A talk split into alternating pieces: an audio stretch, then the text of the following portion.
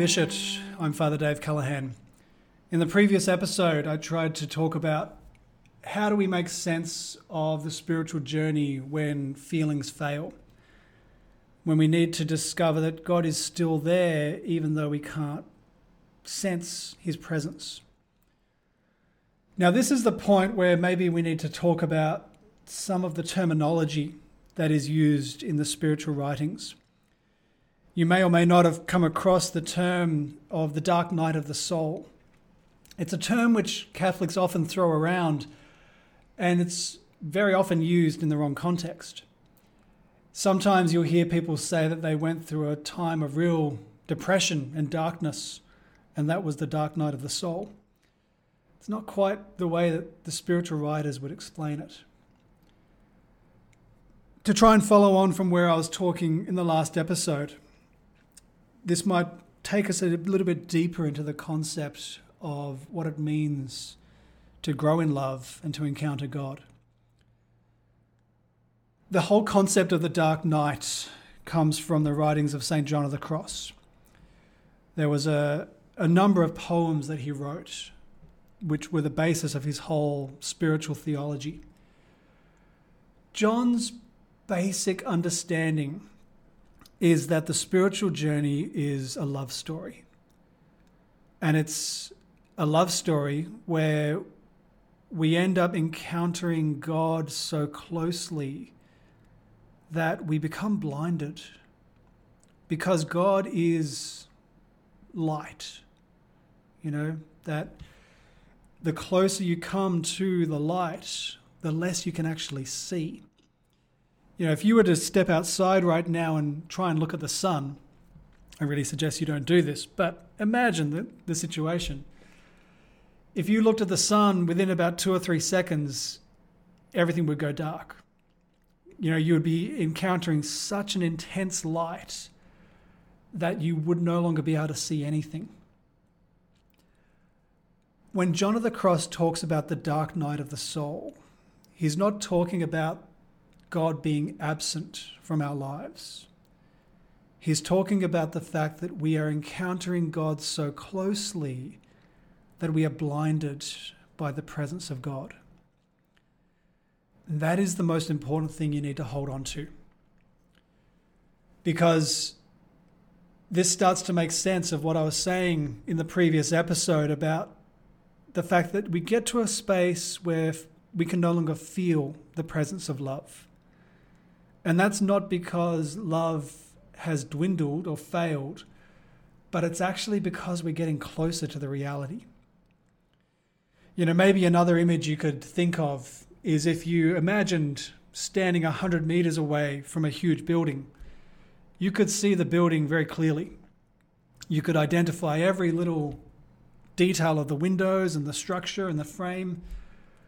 But if you were to then walk up to the building and press your nose hard against the wall, you wouldn't see anything. If someone was to ask you whether you could see a building, you would just say, All I see is darkness. And that's not because the building is not there. And it's not because you're distant from the building. It's quite the opposite. It's because you're so close. Now, down through the history of the church, we've had a number of saints and mystics who have experienced this dark night. You know, in our recent time, Mother Teresa was revealed to have experienced this for most of her life. And people were astounded when the news of this came out. It was after her death that the, the spiritual journal was published of Mother Teresa. And this was basically a series of letters between her and her spiritual director. And people were astounded that this woman who seemed to be so close to God had spent most of her life not feeling the presence of God at all in prayer. For nearly 40 years, she had stated that she'd just been clinging on purely by faith. Whenever she would sit in prayer, there was just emptiness, nothing, no sensory feeling at all of God's closeness to her that's sort of what the dark night of the soul looks like. On the inside, you can't see anything, but on the outside, everyone can see the fruit of what you're experiencing. You're radiant with the love of God because you are so close to the love of God. But you personally can't feel it.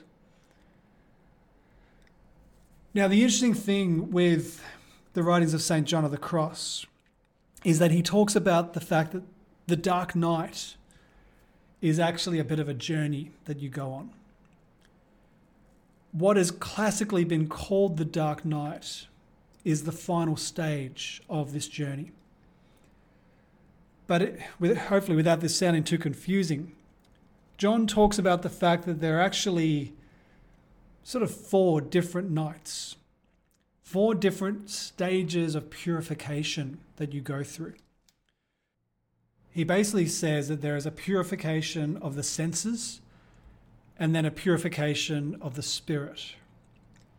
But these two major areas of our life are purified in two different ways. So there is an active purification where I'm actively trying to get rid of things in my life that hold me back from the love of God. But then there is a passive purification where God intervenes or God will use events in my life as a way of purifying me.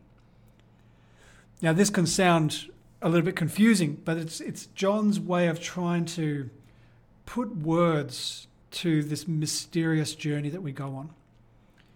So, the, the sensory purification, the, the night of sense, as he would call it, is that place where I need to really turn away from my sin.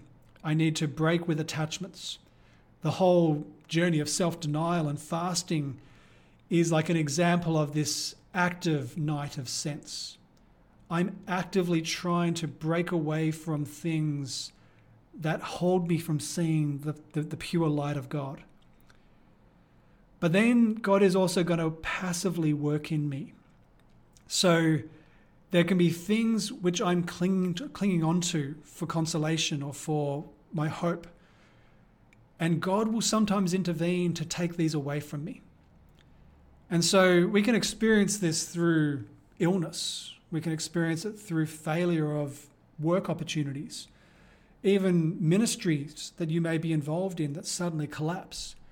And we can say, Well, God, where are you? Why have you allowed this good thing to fail? But it's basically because these things have got in the way of our relationship with God.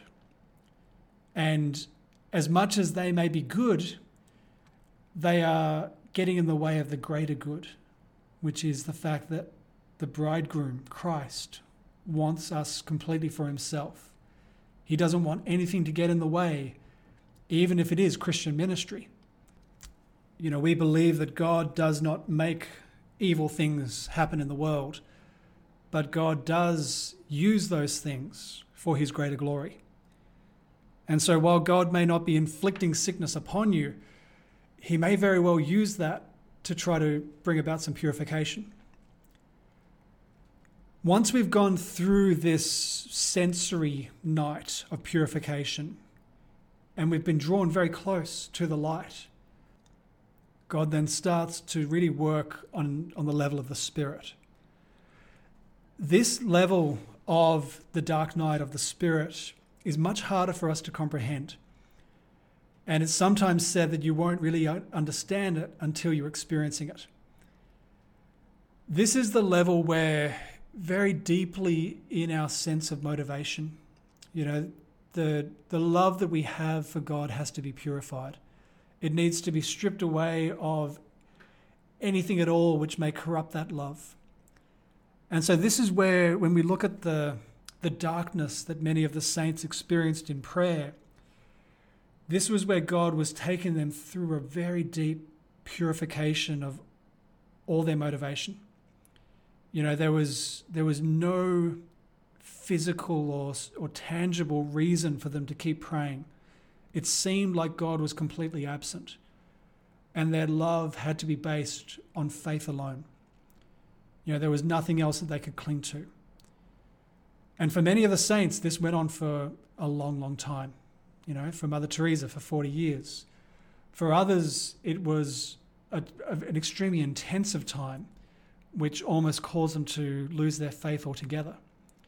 You know, St. Therese of Lisieux went through this in the last few months of her life, and she found herself doubting the existence of heaven. It was purely by faith that she had to cling on. Now, once again, this can seem to make no sense to us. Why would a God of love inflict such pain upon those who have devoted their life to being in love with Him? I think the only way we can make sense of this is by surrendering ourselves to this mystery and just believing that that there is something in the mystery of love that does make sense of this. That the all consuming desire of God that wants us to be completely set free from anything that gets in the way. Now, when John of the Cross talks about this, he, he freely admits that this image does look terrifying and that many people would look at this and, and pull back saying, Look, I don't think I want to go there. Like, if it is that hard, if, if, if this is the way God's going to treat me, I don't think I want to pray. I want to stay in the shallows where it's nice and safe. He acknowledges that, but at the same time, he tries to present an image of what it is that you encounter in that space. A love which is so great that the only way they can come close to describing it, it's almost like being in, in heaven on earth. Yeah, John of the Cross, in one of his poems, uses the image that he has come so close to the light of God through this process of purification that it's like there's a thin veil between him and the beatific vision. And in this line in the poem, he basically cries out, saying, Tear back the veil it's almost like he's desperate to die because he's come so close to seeing the fulfillment. You know, it's sometimes said that Teresa of Avila had come through this, this dark night to a space where she reached what they would call divine union, where it was almost like she was in heaven on earth. And 24 hours a day, even as she was asleep, it was like she was in the presence of God completely immersed in that all consuming light of Christ. And I think this is where it simply brings us back to that previous episode where I spoke about desire. We need to meditate upon the gift that God wants to give us. And we need to be captured by the desire of that.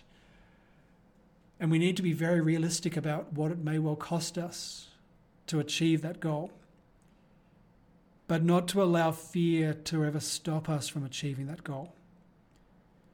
To allow God to now have permission to lead us along this journey.